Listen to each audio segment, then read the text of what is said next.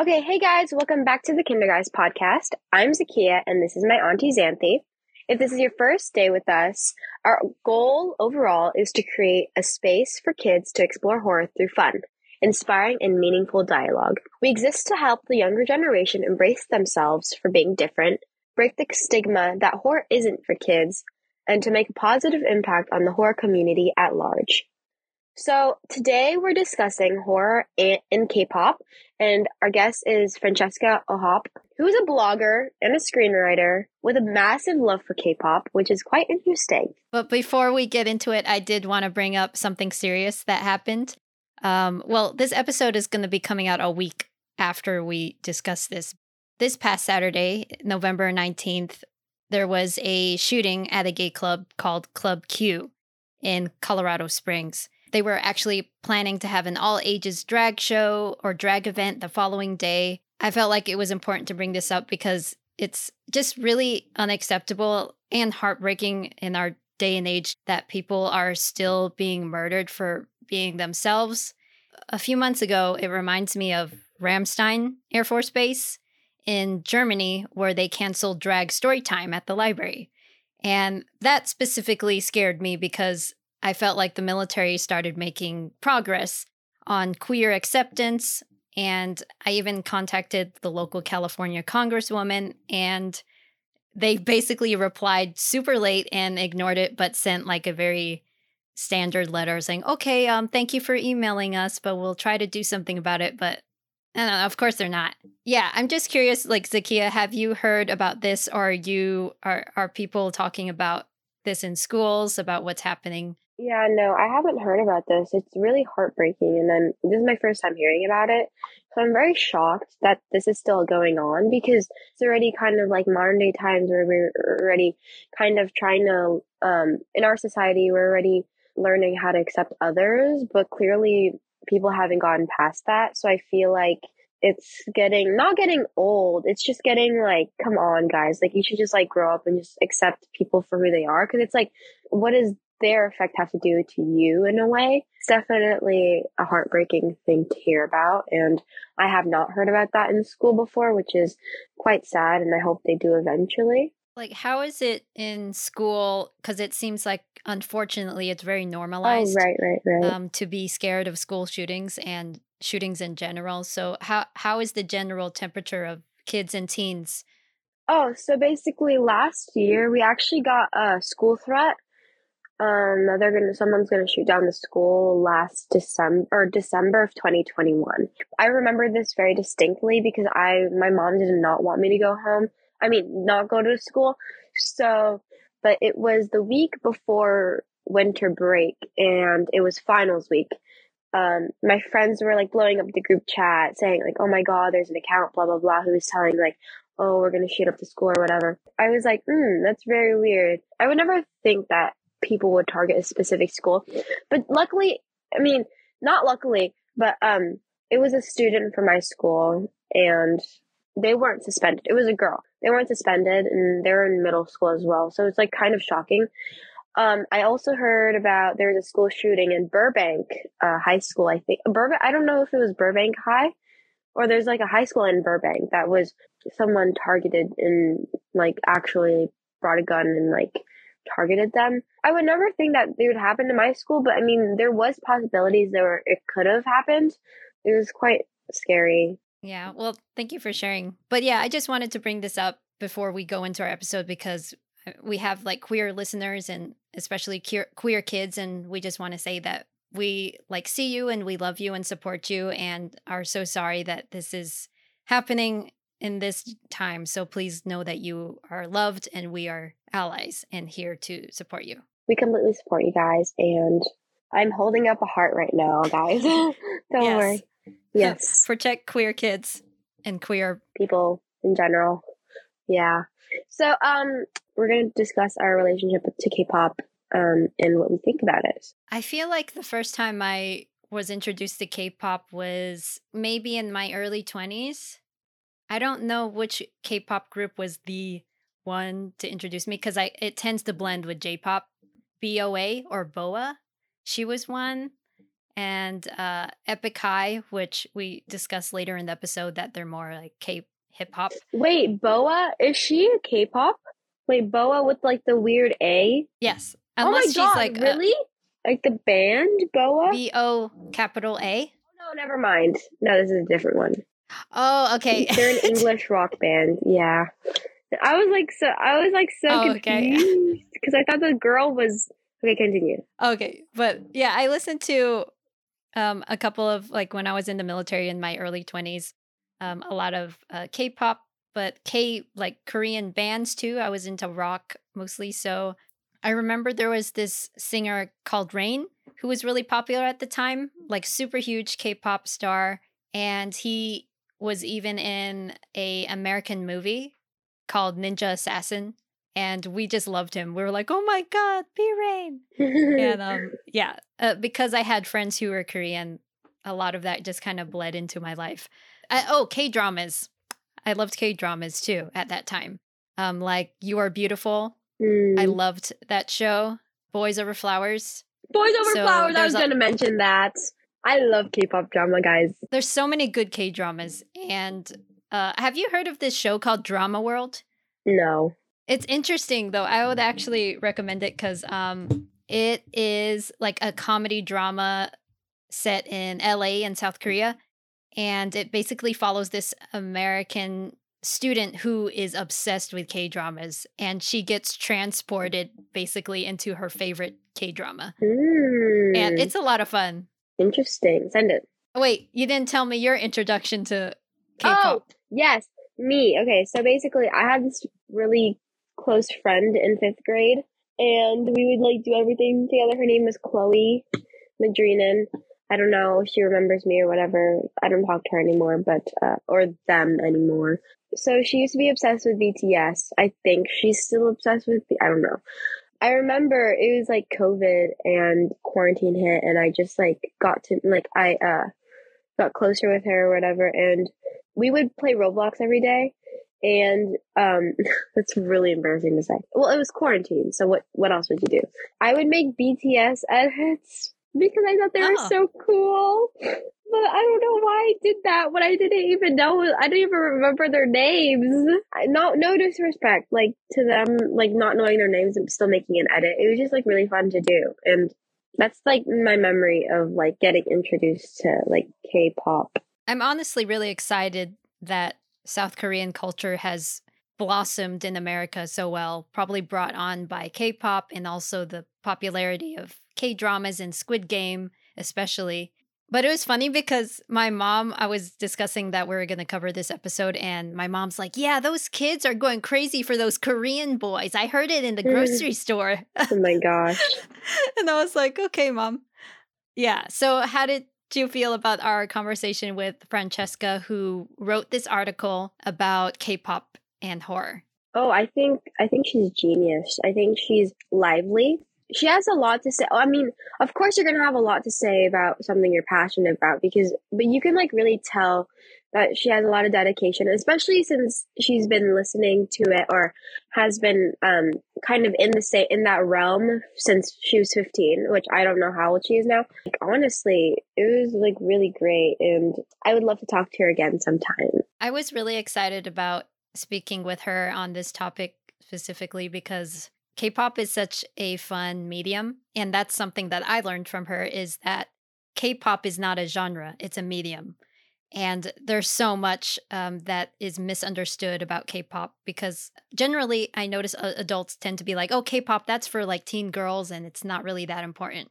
But if you check out this playlist that we'll provide in our show notes, uh, which I urge you to watch, is a list of her selections of horror K-pop music videos, and the production value is incredible. These K-pop stars, they work so hard with the choreography, with the acting, Um, all these costume changes. It's really quite impressive. So if you come into this episode being a little doubtful of K-pop and horror ber- merged together, I really ask you to listen to this conversation with an open mind and reevaluate your notions about it. It's like you're punishing, like you're telling them like, no, you gotta realize that like, you know, it is quite an interesting like mixture though, K-pop and horror. Like I never like thought about that before. Anyways, guys, um, I hope you guys enjoy this episode of K-pop and horror, and we'll see you guys in there.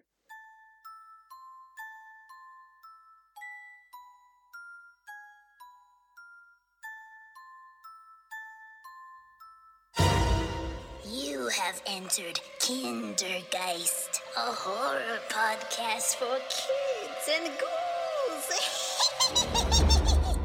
My name is Francesca Florentina Ohop. I am a recent graduate of N Y U Film School. I have written a couple of scripts that have gone to film festivals and have won awards. I also run a blog called Real K-pop, uh, real as in R E E L, as opposed to R E A L, uh, which is a blog for film students who want to learn about filmmaking through popular media, specifically K-pop, as opposed to learning just through uh, old men's movies.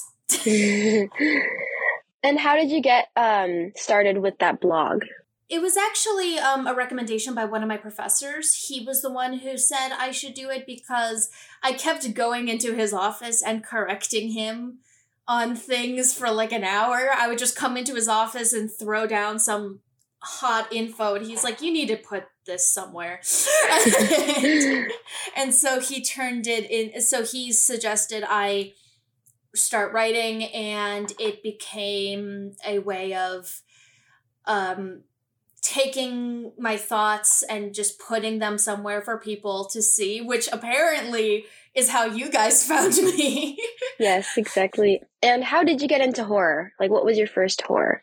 Ooh, I've always had um, an interest in macabre things and in spooky things. My dad, God rest him, he was very into Halloween. Like, he took it to a whole new level.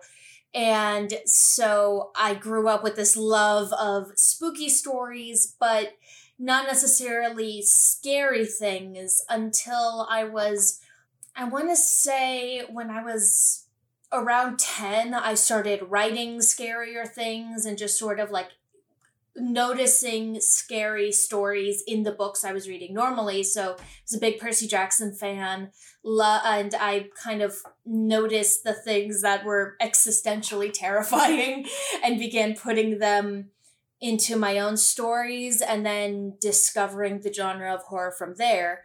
And when I was like thirteen, I rediscovered this television show from when I was like five called Code Lyoko, which is more science fiction. But they had like genre parodies, so there would be full episodes that would be parodying very hor- various horror tropes. So there was a zombie episode, there was a, what was it? There was a zombie episode, there was an episode where like a giant winter storm just attacked the town and they had to actually deal with it. They there's uh, there were a ton of interesting trope dynamics at play, and I began looking at those for inspiration. And then I started writing fan fiction and finding a community there. And my friends were like, yeah, we could try this horror idea. Sure. And so I ended up kind of practicing and then discovering more horror on my own from there. That's great. I'm curious, when did you start writing? Because you talk about it like as if uh, you've been writing as you were three. Yeah, no, actually. actually, yes. Um, I distinctly remember um, making up little stories based on movies I had seen as a little kid, and my family members walking by my room and hearing me tell ghost stories with like my Madeline dolls and getting really perturbed by the situation. And so, because because I would get like in depth with the backstories and the lore, and they were like, "Are you okay? Are you are you doing all right in there?" And literally, I remember putting my I even wrote like a picture book when I was four. It was just retelling Snow White, but I remember doing it, and I remember loving the process of writing and the process of making up stories as early as that. So, yeah, that's wonderful. You found like writing at such a young age. I had uh, parents who were very um, encouraging in that respect. My mother um, and father both really wanted me to learn about art at a young age uh, because I liked drawing too.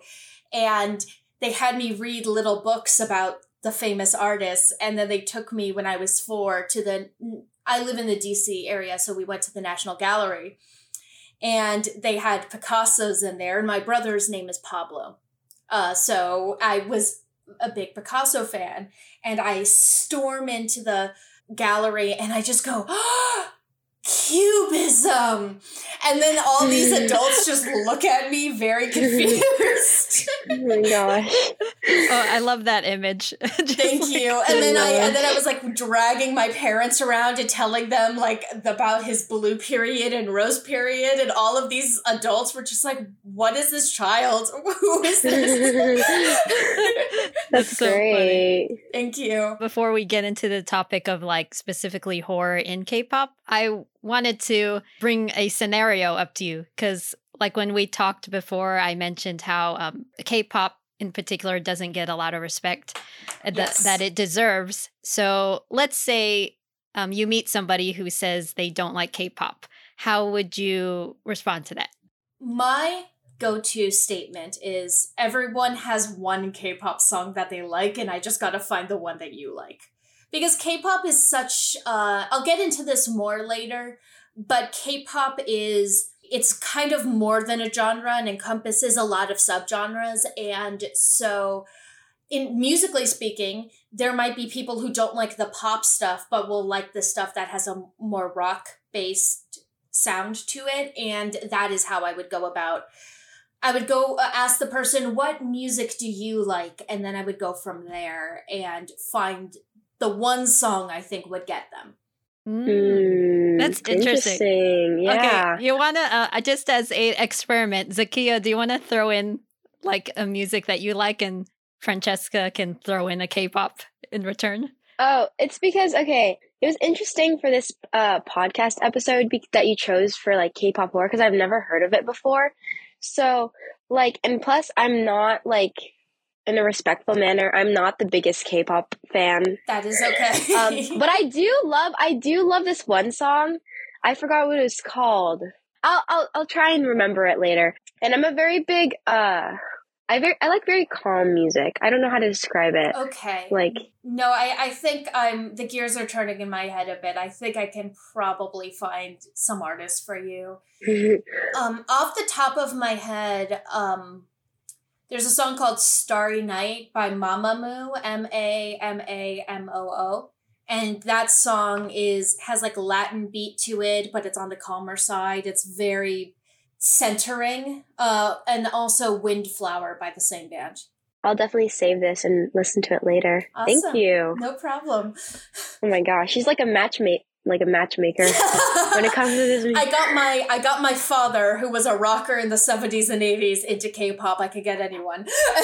Oh my gosh. Well, I did notice the uh songs in the playlist that like most of it were uh like rock, like mostly with the heavy uh metal type of vibe, I feel like, which is interesting because I've never heard of that type of music before. So yeah, that type of music in K-pop specifically. Yeah. Yeah. In K-pop. It's interesting. So um, I kind of joke that everything, so for context uh, for the listeners, I made a playlist of sixteen songs, I want to say, uh, that exemplify horror in K-pop very well.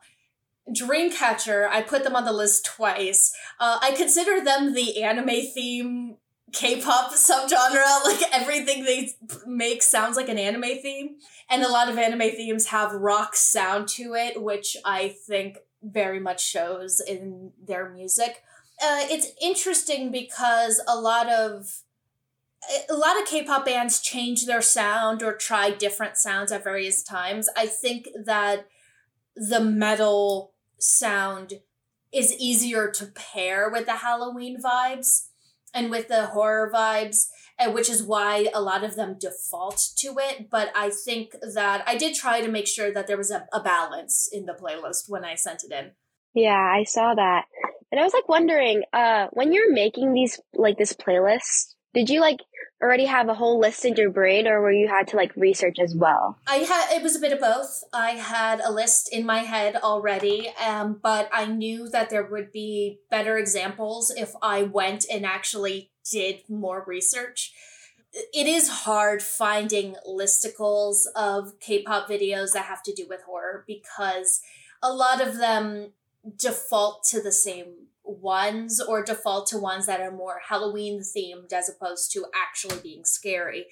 And so I had to really be discerning about the ones I picked from those list- listicles because I wanted to find horror. I didn't want to find Halloween. And I'm curious, what's your who's your favorite band or not band uh, group? If you had top three, top three. So um, honestly, VIXX and Purple Kiss are up there. Dreamcatcher is also up there. The thing is, VIXX, I have made it my mission to collect all of their albums because they're not actively making music as a group anymore. So there's a finite number of them, and I can get them. But in terms of new groups, I would say Purple Kiss is probably my favorite. And there are some groups I didn't represent on the list that I really like, like Super Junior. And but if I had to pick a group, I would say VIXX, definitely. I've seen them in concert once, and I saw the rapper in a solo concert once. So on on the topic of like what's K-pop and not K-pop, because I'm curious about how Uh, they're classified because, for example, I love Epik High, but I don't know if they're considered K-pop. Are they? They're more hip-hop? K-pop and K-hip-hop overlap a lot. I think that what makes K-pop separate is there is a very large performance aspect to it. So the dance performances, whether or not they go to the music shows, there's a lot of putting yourself out there in K-pop that I don't necessarily see with every other um, type of music. For example, I wouldn't necessarily consider K-alt to be the same thing as K-pop, but I would consider K-hip-hop to have a lot of overlap, depending on how popular the group is. Mm, okay. Going back to what you said about horror in the K-pop music videos, I did notice that they seemed to downplay the horror, like they didn't want it to be overly gory. So yes. Is that because K-pop fans are averse to it, or is that a decision based from the industry? So I think it's more of an industry-based decision because the VIXX fans proved with how well Voodoo Doll did in its time. It was actually... The performance of Voodoo Doll that VIXX did was the first time they had won a music show, which is like a thing that happens very often in Korea. You go, you promote your music on stage with a bunch of other singers. And that is a gross oversimplification, my goodness, but that is that is the gist. Um, they had been a band for a year and a half. They had been like performing for a year and a half, and that was their that was their cutting off point. That was when they finally broke in. And I think a lot of that is probably due to how different the video was, how visceral it was. And we can talk about um, Voodoo Doll more in a minute, but I think that the companies are more averse to the gore than the bands and the singers are. Uh, the bands and the fans are, rather, sorry. Um, that's sort of... That has been my take overall because I haven't noticed any av- adverse reaction from fans to the gore, at least in my history as a fan. Maybe I'm just in a weird part of the internet. I don't know. Yeah, I did notice that um, out of the playlist that Voodoo Doll was the most gory out of all of them. Yep. uh, Voodoo Doll and Black or White, almost, almost certainly. Since we're talking about like hor- the horror genre in K-pop, What, like, but like, what about the real life horrors that the K-pop culture face? Can you like talk about that more? Yes, I can. I actually wrote a screenplay about this called Black Ocean, which is one of the screenplays I've had going through the film festival circuit to try to get buzz going for it. And I did have to do a decent amount of research on the horrors that K-pop idols and trainees go through in order to write that and to write that as respectfully as possible. My issue with the discourse around the horrors, because I think it is necessary to talk about them, is that that is all they talk about, uh, especially Western media. They very much hone in on the horrible training process and how grueling it is for the idols, as though the N B A doesn't do the exact same thing. And it's challenging for me as a fan because I have had people basically tell me I shouldn't be a fan of these singers because of the industry that's at play. But at the same time, I do feel like they are people. They they are people, and I want to support them as artists as much as possible. So I think that supporting them ethically is really good. I try to buy albums whenever possible and add views to their YouTube channels and support them in other small ways, because I know when some of these smaller artists get big, they'll be able to kind of break out of the cycle. And that that has happened, in fact. Again, coming back to VIXX, because everything in my life comes back to them. One of the members uh, started his own record label, and he's been pretty successful at that. And there have been plenty of singers, even Psy, the guy that did Gangnam Style, started his own label. And I think that if we encourage that, if we encourage more singers to take over the business, the business side of things, we will actually see improvement in those things. I I guess the long and short of it is that a lot of people like focusing on the bad parts of K- the K-pop industry, and I do think those need to be talked about, but they never offer solutions, and they always stick to that scope, which is very frustrating for me. Very well spoken. Thank you. Thank you. In your opinion, do you feel like the solution is to give the artists more control? Absolutely. Absolutely. I think the solution is to give the artists more agency.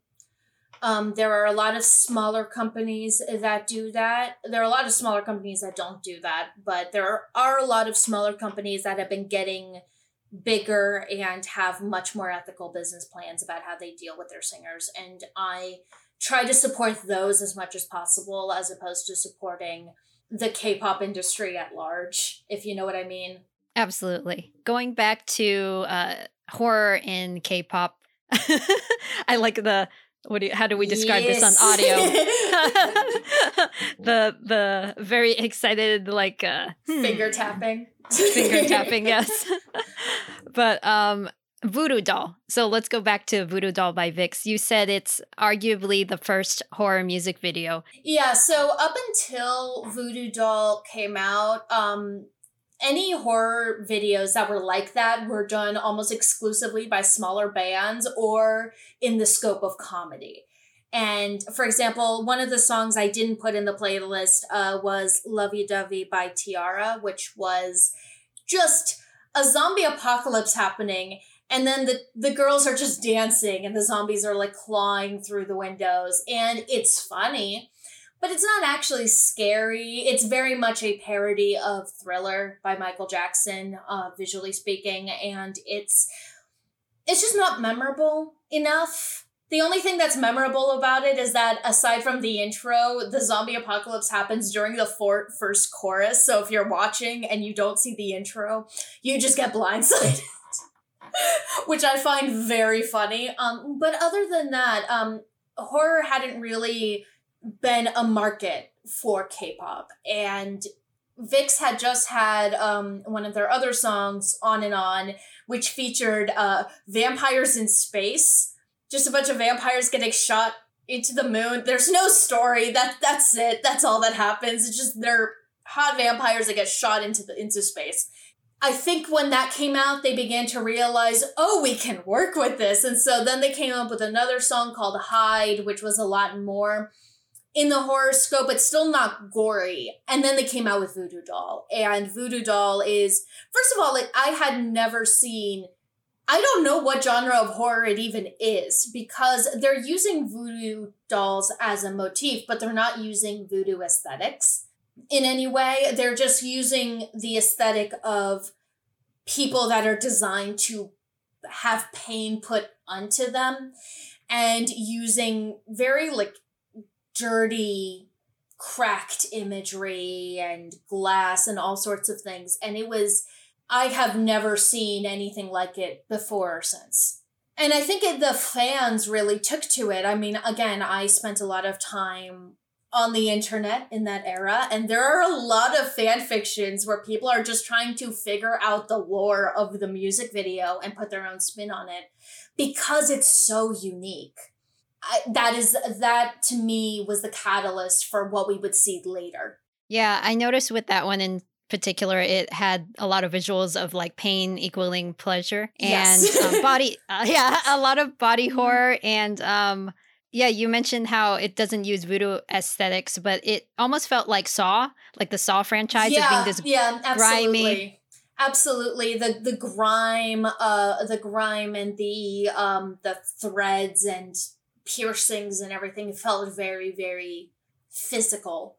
Uh, I, it's interesting, though, because if you read the lyrics of the song, the translations, um, it's very intriguing because it appears to be about an abusive relationship. It appears to be an abuse victim from their own perspective. So it's someone saying, like, this person's going to continue hurting me, but as long as they're not in pain, I don't care. It also features one of the most metal raps in all of K-pop. Let me actually find the lyric, the the lyrics, because it is, tis wild indeed. It the lyrics paint a very interesting picture of what the actual music video is about. But I do think that a lot of K-pop videos are meant for a global audience, so analyzing them purely on visuals is also okay. Um, but it does provide interesting context for what the intent was when you look at it from the lyrical perspective. Let me find the... Do you recommend that people also look at the English translation, or yes, is that I do. tricky? I, I recommend that for most K-pop songs. Frankly, I actually have a working-ish knowledge of Korean. I can read it. Um, my speaking is just a little bit challenging, so... I, and also because I've read these translations, I can sort of follow along in my head because I know more or less what's being said. But for people who don't know Korean, please look up the translations. Um, so the the lyrics in the rap are, open the doors of hell, singer, sinners who made her cry, cry tears of blood. Sing it, sing the song of the curse. Tell me the hidden fury inside of you. My flesh is an offering to you. I'll devote myself to your happiness. Which is the most Ooh. metal thing I have ever heard. Oh, wow. That Sabaton, eat your heart out anyway. You wouldn't um like get that from the song because it sounds so like, you know. Um, it does. Yeah. It it really is this cognitive dissonance between um between the pop sound and the intensity of the visuals. So I, I think it's inter- I do think it's very interesting. Okay, um, I wanted to talk about the Zed movie. I, did I butcher that name or no? That's exactly uh, how Zed, it was. Uh, Zed or? Yes, the Z. Uh, the, the zombie movie that I mentioned in my article? Yes. Um, so they made an entire horror movie just to promote a song. Yep, I, I still don't know what the business plan was there. But I will say, um, so for context, what we're talking about, uh, Zed by Cross Gene. Cross Gene is slash was a band that kind of tried to do what VIXX did, but just it never really panned out the same way. And they decided to make an entire zombie movie to promote one song called uh, Billion Dollar, and the, the movie was called Zed. And I have such... such mixed feelings about it. Wait, can you tell us what it's about and your yes, opinion on it? So for context, it's a it is it actually um it's six guys and they don't explain it, but they're all wearing prison jumpsuits, which implies they were all in prison for some length of time. And I, I'm laughing because it's so ridiculous. And they're just fighting zombies, trying to figure out a way to kind of get out off. It's I think they're in L A because one of the most confusing things is everyone is speaking their mother tongue and Cross Gene is a multinational band. Oh. So they're speaking Korean, Ch- Mandarin Chinese, and Japanese, and it's not explained how they in- understand each other, and everyone else is speaking English. And it's just not explained at all, and it is the most wild, surreal experience. So they're trying to solve... Uh, a mystery, and then one of the members gets bit trying to save a young girl, and they don't want to kill him, so they just tie him to a chair and then try to solve the mystery on their own while this guy is just zombifying in the background of every shot. Oh my gosh. And the thing is, he's a very good actor. Um, Terada Takuya, I think is his name, or um, Takuya. He's very good. It's just so funny that he's just in the back, just, like, losing his mind, and everyone else is just, like, taking turns. One guy is, like, giving him a bath or something with, like, a washcloth, and, and like, everyone, the plot is happening in the foreground. And eventually they find out that, eventually they find out that music is, uh, what cures zombieism, so they decide to write a song that they can just blast at the zombies and sort of cure them en masse. And they also decide, like, they also figure out how to escape the island, but then they won't let the guy on, they won't let Ta- Takuya on because he's a zombie. They're like, are you trying to get us killed? No, like, even though he's just standing there, like, minding his own business. And then the zombies attack. They won't let any of them on except for the girl, because they sort of just, like, throw the girl at them, and the girl's like, no, I don't want to be left alone. And then the song starts playing. They cure the zombies, and it's it's it's it's a time. It's a time. Wait, where can we watch this? I think it's on YouTube. I think I someone uploaded the whole thing to YouTube. Um, let me find it. Oh my god. And just every time I I made that video my entire personality in in high school, because I was a neurodivergent kid that didn't know how to talk to people, and so I forced a bunch of other, like, boys to watch it, and I feel bad that I did that because it's not good. No, that sounds amazing, actually. Like, that's Thank what you. I would do. Thank you. Yeah, no, I, I was, I was, I was that kid. I was that kid. It's fine. Anyway, it's a time, and I think the ideas are there. I just, the six members of the band are the only competent actors. Like, they literally dubbed over the young girl with a significantly younger voice actor. So there's just this cognitive dissonance the entire movie between, like, what you're hearing and what you're seeing. It's just, it, it's a time. Wait, I had a question to ask to both of you, because my aunt is a director, and you're you write scripts, and it would be a funny thing, but, like, would you guys write, like, a K-drama that was kind of like that? Oh, right, I would be K-drama. Down for it. I would totally be down for it. Take take the concept of Zed and make it, like, polished. I would be up for it. I actually, I, yeah, I went through a K-drama phase, so uh, I love K-dramas. Yes.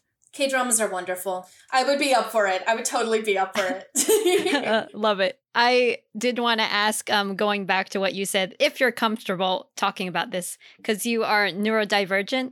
So yes. I am curious about how you feel the representation in horror movies are. Okay, so um, I am... I have A D H D, I have um, obsessive compulsive disorder, and... Sorry, I, and I have depression and anxiety. I think representation overall of those issues is just not good. And I think that as we get more and more neurodivergent filmmakers, I think that will change ultimately. And I think there are a lot of characters who are coded as neurodivergent who aren't necessarily openly so. And I do wish it was more explicit what they were going through, and in a way where they weren't just villains per se. Like, I, I wish that O C D could be represented in a way that is, there's plenty of horror you can do with O C D, but the biggest horror is the horror that O C D does to oneself, not the horror that it does to other people. And that's the part that um, I personally struggle with, this idea that, like, that neurodivergence is horror for the observer and not horror for the the person who's experiencing it. I think that, especially because um, A D H D and autism are sister disorders. So even though I'm not autistic, I feel a lot of kinship with my autistic friends. And I want there to be re- better representation on their behalf, because they deserve to be represented in a way that isn't like, oh, you're socially awkward, you're probably a murderer. Yeah, totally. I mean, that's fair to ask, you know? Yes. Yes. Um, it, is there an example of like something you've seen that's promising in representation or and one that's really bad? I have very, this isn't a horror example. I have very mixed feelings about how the show Jane the Virgin portrays A D H D, because they portray it almost exclusively from the parents' perspective, with the exception of an occasional sequence, like, what is he experiencing? Which seems like a almost dumbed down way to express what, what their son Mateo is going through. And then at the same time, they do talk about how medication is not bad, getting therapy is not bad. So I have very mixed feelings because they portray a child in the most extreme case of A D H D, and they treat it as though it is a, oh, a travesty. But at the same time, they do have very real conversations about it. So I just, I have very mixed feelings about that specifically. Um, in terms of um, how mental health is portrayed in media at large, uh, Arcane, the League of Legends T V show, actually does a fantastic job of portraying both P T S D, anxiety, depression, and innate neurodivergence, which I think is, without getting into spoilers, there is a character who has a psychosis disorder, and they manage to use it for narrative oomph without making it seem like she is a bad person for having it, which I think is a massive victory on their part. Well, well, thank you so much for sharing. No problem. I don't think we've ever talked about this topic uh, in our podcast before, so thank you. It's totally all right. I'm I'm happy to talk about uh, neurodivergence, especially because um, I think that is one of the most insidious prejudices people have, because they don't realize they have it. Um, I saw a post a while ago, which is, if we are to accept and make safe spaces for neurodivergent people, we are going to have to make spa- safe spaces for kids to Naruto run through the halls, and people aren't ready for that. And I think that that is very true, because a lot of hyperfixations are symptoms of underlying issues, and in a very positive way. And I, I say issues very loosely, um, but I think that is one of the biggest issues. For me as a K-pop fan, I mean, I have been obsessed with K-pop since I was like fifteen years old. And that has been a huge thing that has shaped my who I am as a person. And I remember getting made fun of for it, but it was because I wasn't able to kind of articulately explain why I liked it. I was just like, watch this video. I was very dramatic about it. And I can totally see why that put off kids. And I think that um, I didn't get diagnosed until I was eighteen years old with A D H D. And I wonder if, had I been diagnosed earlier, if that would have changed people's perception, if they would have let me almost get away with it more, because, oh, she's just having, she's having a moment. It's fine. Um, but I can't, um, I can't go back. I can't make that change in my own history. So instead, I just try to be as candid about it as possible so that I can make safe spaces for other people. Great. Thank you. No problem. Um, so I was wondering, if you only had to choose three K-pop horror videos from the list, which one would you like? Which ones would you choose? Oof. Um. So Voodoo Doll is obviously my number one pick, but also Nerdy by Purple Kiss. I have a very I I love that video so much, and I I can explain why um pretty succinctly, but I want to answer the other question. Oh um, Ginga Mingayo by Billie. That one is the other one I would say, I think.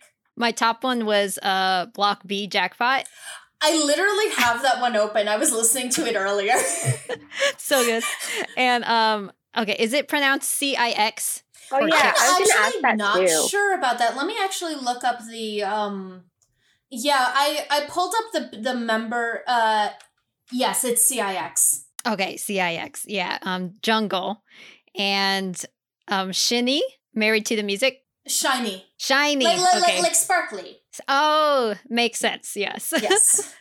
thinking about like the visuals, uh, like the carnival visuals, yeah, of um and everything with uh, the video, like I noticed um that seems to be a little less common in K-pop. I have too. Yeah, I'm not sure why that is, to be completely honest. Yeah, like the wackiness, because I one of my favorite J-pop artists is uh, Carrie Pamyu Pamyu. She's very like wacky, weird, but um, I'm wondering if like, again, if the uh, K-pop wants to keep it within like a certain style. So the wackiness usually doesn't come into the horror, I think, is the distinction. There's a lot of videos. Um, there's uh, one of my favorites is Catalena by uh, Orange Caramel, which is three girls who are like mermaid fish allegories, and then they become sushi, and then they be- and then they like It, it's a whole thing, but they have very wacky, vibrant visuals in that one as well. Um, and there's, I could go off, uh, I could go on a longer rant about that, but I think that what I found very unique about Jackpot was that they were using the carnival visuals as horror. And I watched it for the first time last week, and I was sitting with my partner and we're watching it, and the bike scene happens where they're just chasing her on the bike with the masks, and I go, that is horrifying. I hate that. I would hate that. Just being like a young teenager being chased by a bunch of grown men. Ooh, yeah. Oh my goodness, yeah. And then like the clowns, first of all, mm-hmm. and the the girl that turned into like a ventriloquist dummy. Oh, so I, yeah. I would just like ate all of that up. Yes, it's very, I don't know if either of you have listened to the Magnus Archives, but it felt very Magnus Archives. Um, that's a, it's a horror podcast.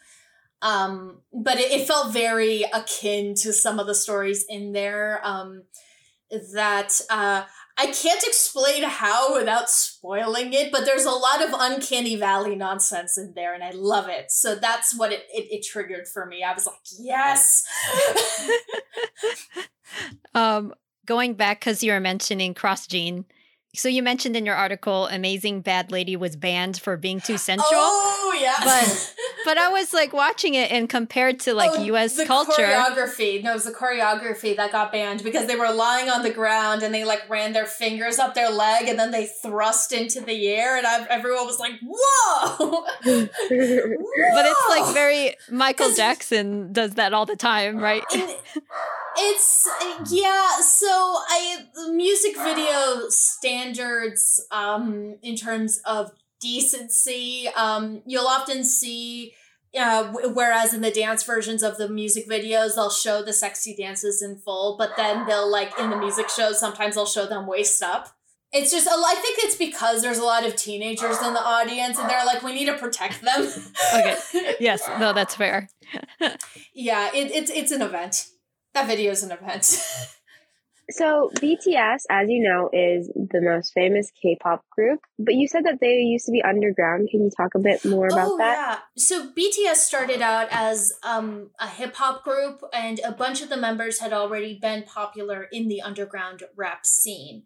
So a couple of their early albums are almost exclusively rap with vocal, you know, in the chorus and whatnot.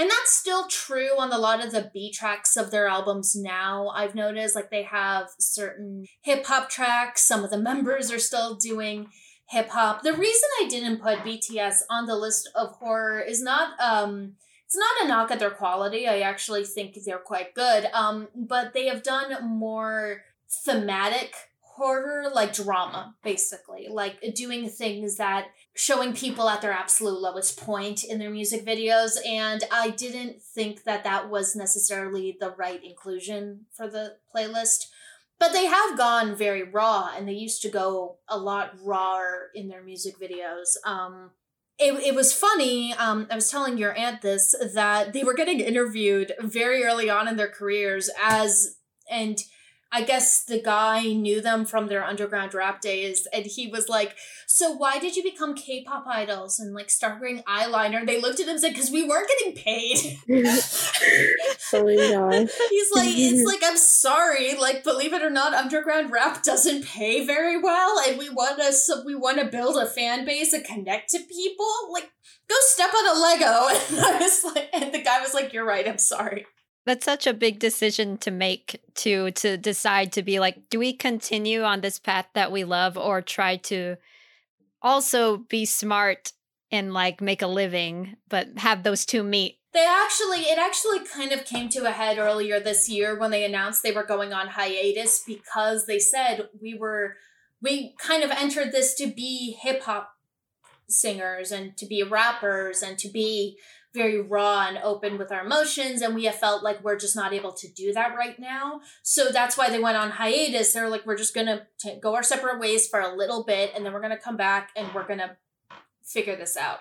I think K-pop fans were honestly pretty okay with that, but the Western media was like, oh, how dare they take a break? Blasphemy! They exist for our entertainment. And I was like, just let them sleep. Like, they just need sleep. Like, it's okay. That's such a huge problem in American culture. It is a big problem in American culture. I just, I just think those boys should sleep. They've done enough for us, to be honest. They have. And they'll be doing more for us. Also, like this... Oh, I was talking to someone about this today. Like, they were saying, the only thing I know about K-pop is that everyone's up in arms about B T S being in military service. And I was like, that's not weird. I would be weirded out if they didn't go into military service, because I actually, um, I had a colleague back in college who was Korean, and he was explaining to me that, that the military service thing is also a matter of national identity. It is like... people who are draft dodgers, basically, even though ever all the men get drafted, anyone who tries to like skirt out of it, you know, get American citizenship specifically so they don't have to do the draft, gets almost excommunicated, because they're like, you're you're sort of, everyone else is doing it. You you need to do this. This is something you need to do.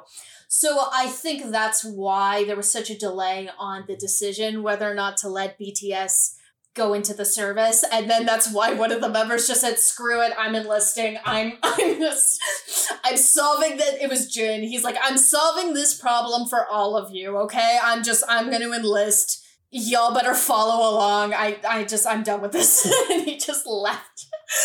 Wait, so what age is it again that you have it's, to enlist um, by? Between eighteen and thirty, I think is what I think is the age. I don't know.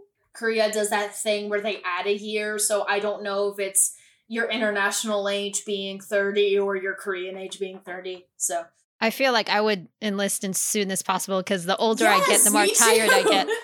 Me too. That would, if I, if I were a guy and I were living in Korea, that's exactly what I would do. I would just be like, okay, I'm just gonna, I'm just going to enlist and then hope they notice I have like chronic pain and not put me into the, into the line of fire. That's what I would do. Zakiya, you looked like you wanted to say something, and then you said something, and then I cut you off. I'm sorry. I did. It's okay, no problem. Um, so, um, do you have anything else? Because, like, you want to talk about? I wanted to ask what your top three were, because we talked about your aunt's top three. Mm. I wanted to ask yours. See, I didn't make a list because uh, I was, like, iffy about, but some of them didn't really catch my eye as, like, others. I do like Voodoo Doll, though. I, I'm glad. I'm glad we all like Voodoo Doll. No, because it was. I feel like since that was the first, even that was the first video that we that you had on the playlist too. So I think that as the first video kind of just caught my eye in the first shot. I really like. I think I I really liked Black or White, and I think Nerdy was good too. Nerdy is probably my favorite K-pop video ever. Oh. Yeah, actually, I, I love Nerdy so much. Um, because, so, um, again, like, I was uh, kind of relegated to the nerd crowd in high school. We didn't have explicit cliques or anything. It was just like, you seem like you would hang around with those people, and so that's what you did. And I also uh, grew up when the Pitch Perfect movie started coming out, and their version of Nerdy was like almost offensive to me, because they would take the, all of the people who weren't conventionally attractive basically all got shafted in the first movie, got shunted. So the only character with glasses got kicked out, and only female character with glasses, I should say. And then they invite, the guy group invites one of the characters who is very nerdy in a very charming way that I would, I would be his friend. Um, they invite him to join their a cappella group with the stipulation that he doesn't be weird. And I have a whole article that I've been working on for months now because I have a lot to say on this topic. And Nerdy, sort of, the music video Nerdy uh, by Purple Kiss takes that question of like what it is to be a nerd and breaks it down in a very interesting way, because none of the girls are conventionally nerdy, but they are, I think, what we would consider nerdy, which is obsessive and quirky and interesting. And it's also interesting that they are the youngest people there. Everyone else is considerably older. And I think what the movie, the video is getting at is that young girls are the most dangerous demographic in a good way. Hey, I see the thumbs up.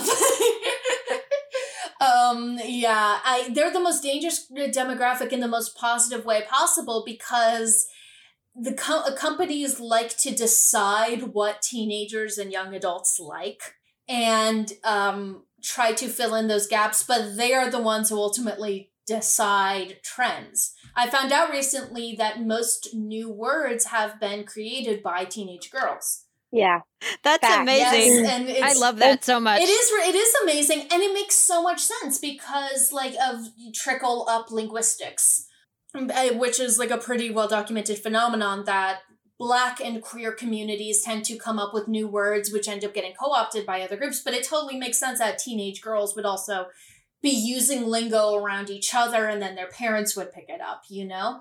So Nerdy takes that concept of uh.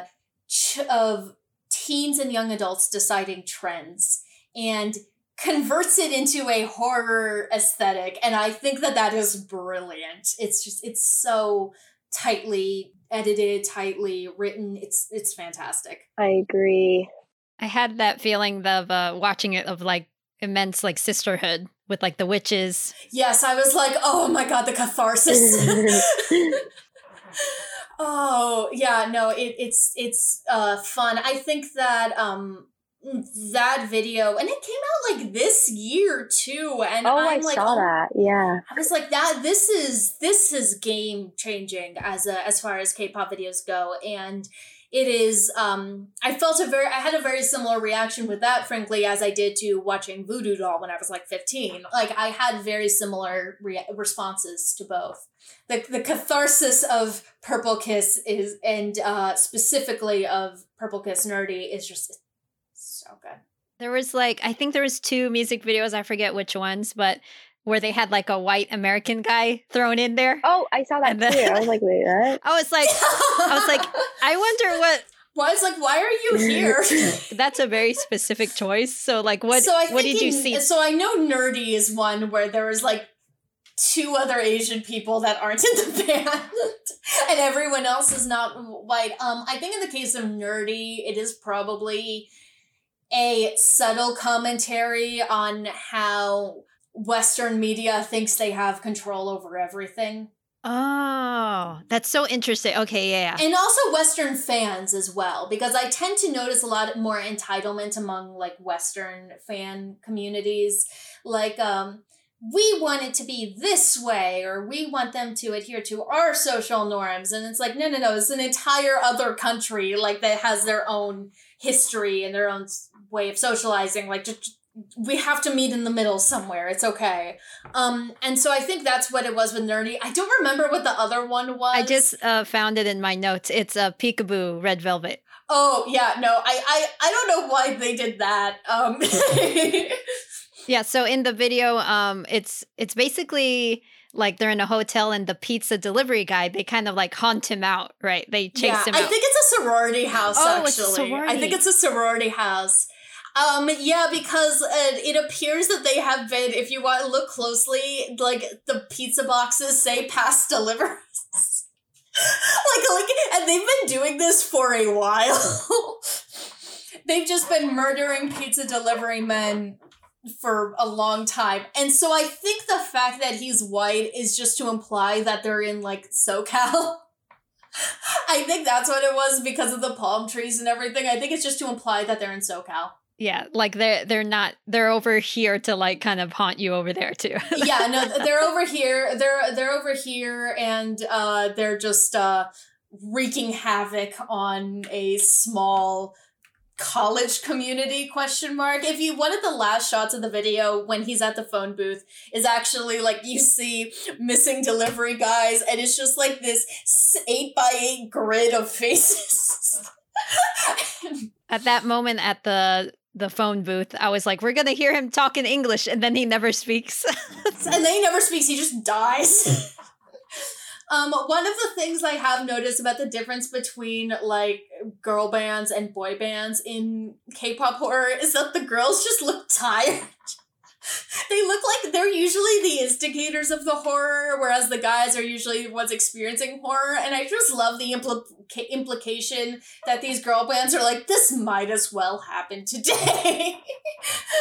Yeah, they're just like, like they're either literally doing the thing or they're just like, oh, fine, whatever. Like in a Ginga Minga Yo, like, which is one of the most... I never expected a pop video to be so gosh dang eldritch, but here we are. um, yeah, they're just like, oh, I guess we're we're all trapped in a hell dimension now. Oh, that's fun. Let's just deal with it. And it's like, okay. I don't know if I'd be that good under pressure. Since uh, our audience is kids, can you like just like a brief explanation of eldritch horror? Oh, eldritch horror, um, like the unknowable, the, you know, the the creatures that reside within the deep expanses of the ocean or space or what have you, the things that sort of are on the edge of reality. Like you think you understand them, but you can never fully understand them, which is one of my favorite types of horror because it has such good world building potential. Okay, well, it seems like we all talked about what we wanted to talk about, unless you have more stuff you want to talk about, which you're open to. to um, yeah, no, I, I will say, um, as sort of just like final notes, um, one of the things I did notice when I was looking through everything is a lot of the horror that K-pop videos do seems to be environmental. Like I, I noticed that they're often trapped in a place or they're in a space where things are happening. And or they are in circumstances in which things are happening. And I think that might have to do with actual aspects of Korea's history. Um, I have one of my best friends um, studied East Asian languages and culture in school, and she explained to me that basically um, since ni- the early nineteen hundreds, uh, Korea has been occupied by one force or another, especially in South Korea. And so there is this ever-present um, pressure on the outside, not to mention social pressures within like society in the country. A lot of the a lot of school boy, schoolgirl horror I've noticed, uh, which probably has a lot to do with um, edu- educational pressures. So I think it's interesting how, and I, I wish I um, I wish I could talk more ab- about it, but then we get into like the history of fascism in the region, and that's good. That's an entire like lecture in of itself, an entire podcast episode in of itself. I think that it's interesting how much generational trauma intersects with um, the music videos. Thank you for that mention. Okay, so we do these things at the end where we, we ask top three questions that we ask all of our guests. So um, what children's horror would you recommend? Definitely Code Lyoko, because that's basically how I got started, as I mentioned earlier. Um, Lyoko spelled L Y O K O. The English dub is atrocious, so I'm sorry, but it's worth it. It is, it is, uh, it is very, the animation is very early two thousands. Like it came out in two thousand three and it looks like it came out in two thousand one, but it's great. So that's what I would say. Oh, did we lose her? We lost her briefly. Oh no. Here, let's wait a second. Maybe she'll Sorry about that, guys. I think my brother's playing Roblox again. Oh gosh. Can we leave that in? Can we leave that in? Yes, leave it in. Leave it in. Yes, please. Um, so what advice would you give kids who want to get into K-pop but don't know where to start? So I would say um, there's no, first of all, there's no shame in liking Blackpink and B T S. I, I'm going to say that up front. Like, there's no shame in liking the most popular groups that are out there. They are popular for a reason. I think that it's totally okay to be jamming out to uh, Dynamite by B T S and just living your best life. I do think that it's more fun looking into the newer K-pop groups. So there's Enhypen, which is um, same label as B T S. Uh, you, you have Purple Kiss and Billie and uh, Stacy, which is another girl group. Um, there's a lot of fun newer groups. And I also think that the Uh, fan communities and the smaller fan bases in the U S can be very encouraging. I still have friends from my VIXX fan community back in like when I was like fifteen, sixteen. I still have friends from there. If you're interested in K-dramas, uh, highly recommend uh, The Uncanny Counter, which is on Netflix. Um, it's also very horror-esque, but the main character is like high school aged, and so he's uh, and he's ridiculously charming and just uh. Total soft boy. He's like the he's like the Deku of uh, the the Deku from My Hero Academia of K-dramas. Um, and then just uh, always be respectful towards your K-pop idols, um, even the ones that aren't your favorites. Like uh, learning what being respectful means. That's it's kind of a learning curve um, because it's a new fan base, new community. But you know, it's always important to treat idols well, even if you're like competing, uh, your group is competing against another one. Like, don't send hate, you know, just just cultivate a good fan community in your own space. Yes, I think that should apply for everything too, like every uh, genre, of, of, of course. course, right? Of course. Oh, and I wanted to mention, I found the uh, song. It, okay, it's very popular because it's by Twice. It was Talk That Talk, I think.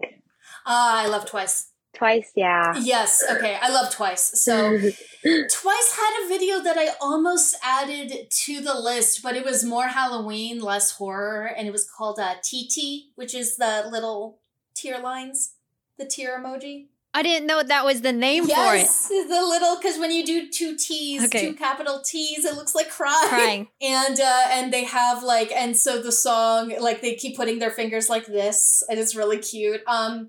Uh, but they're also, like, that's a fun video because they're all wearing different Halloween costumes and uh, with, like, full setups behind them. Superhero costumes, standing on a roof kind of thing. And that one's just fun. Um, no, Twice is good. I, I love Twice. Okay, I, I'm, I'm kind of getting into their music more. I honestly kind of like them. Yeah. Um, and do you, lastly, do you have anything to plug? And where can people find you on social media? Sure. So you guys, so you can find me on um my uh my Instagram and TikTok are the same. They're Francesca underscore st underscore Genevieve with the one and three, the I and E being replaced by a one three. I'll just I'll just ask them to put it in the show. I'll just yeah, we'll put it in the yeah, notes. Yeah, no, I'm I'm sorry. I'm sorry about that. I'm sorry that my Instagram name is hard to explain. Um, and then my websites are um hopscotchart dot com with a K instead of a C in the Scotch part, and uh real k pop dot com. My YouTube is just my name. My YouTube is my name. You can find some of my videos there, and I have a couple of scripts that I've been sending to the to film festivals. One of them is a horror. It's a horror Y A pilot, which is, I've been describing it as um, lesbians in a minivan helm hunting uh, eldritch unknowable monsters. Oh, interesting. Thank you. Well, I was just like I I'm I was just like I'm I'm I'm gay, and I was like, you know what? Why do straight people get to have all the fun? I want to be in it. I want to get, I want a road trip where I get to hunt monsters. That sounds fun. So that's what I wrote. And I have a couple of other scripts um, that I am writing as well that hopefully I'll get to send to more festivals. And hopefully uh, sometime soon, some of these will actually uh, get made, which would be exciting. And I will let you know when that yes, happens. Thank you. Oh my gosh, that's so cool. Wonderful. Yeah, best of luck. Thank you. And thank you guys for having me so much. It's been a pleasure. Of course, of course. So thank you so much, Francesca, for taking the time to like speak with us on your own time. Like we're so grateful that our guests have always sacrificed their time to film with us, and we're so grateful to have you as one of our guests on the podcast. It's been a pleasure. So thank you so much, guys, for listening. Um, subscribe to the podcast and add us on Instagram, Twitter, and TikTok. All you have to do is search up Kindergeist Podcast. And remember, you're loved, you're a baddie, and remember to always live on the bright side. Bye!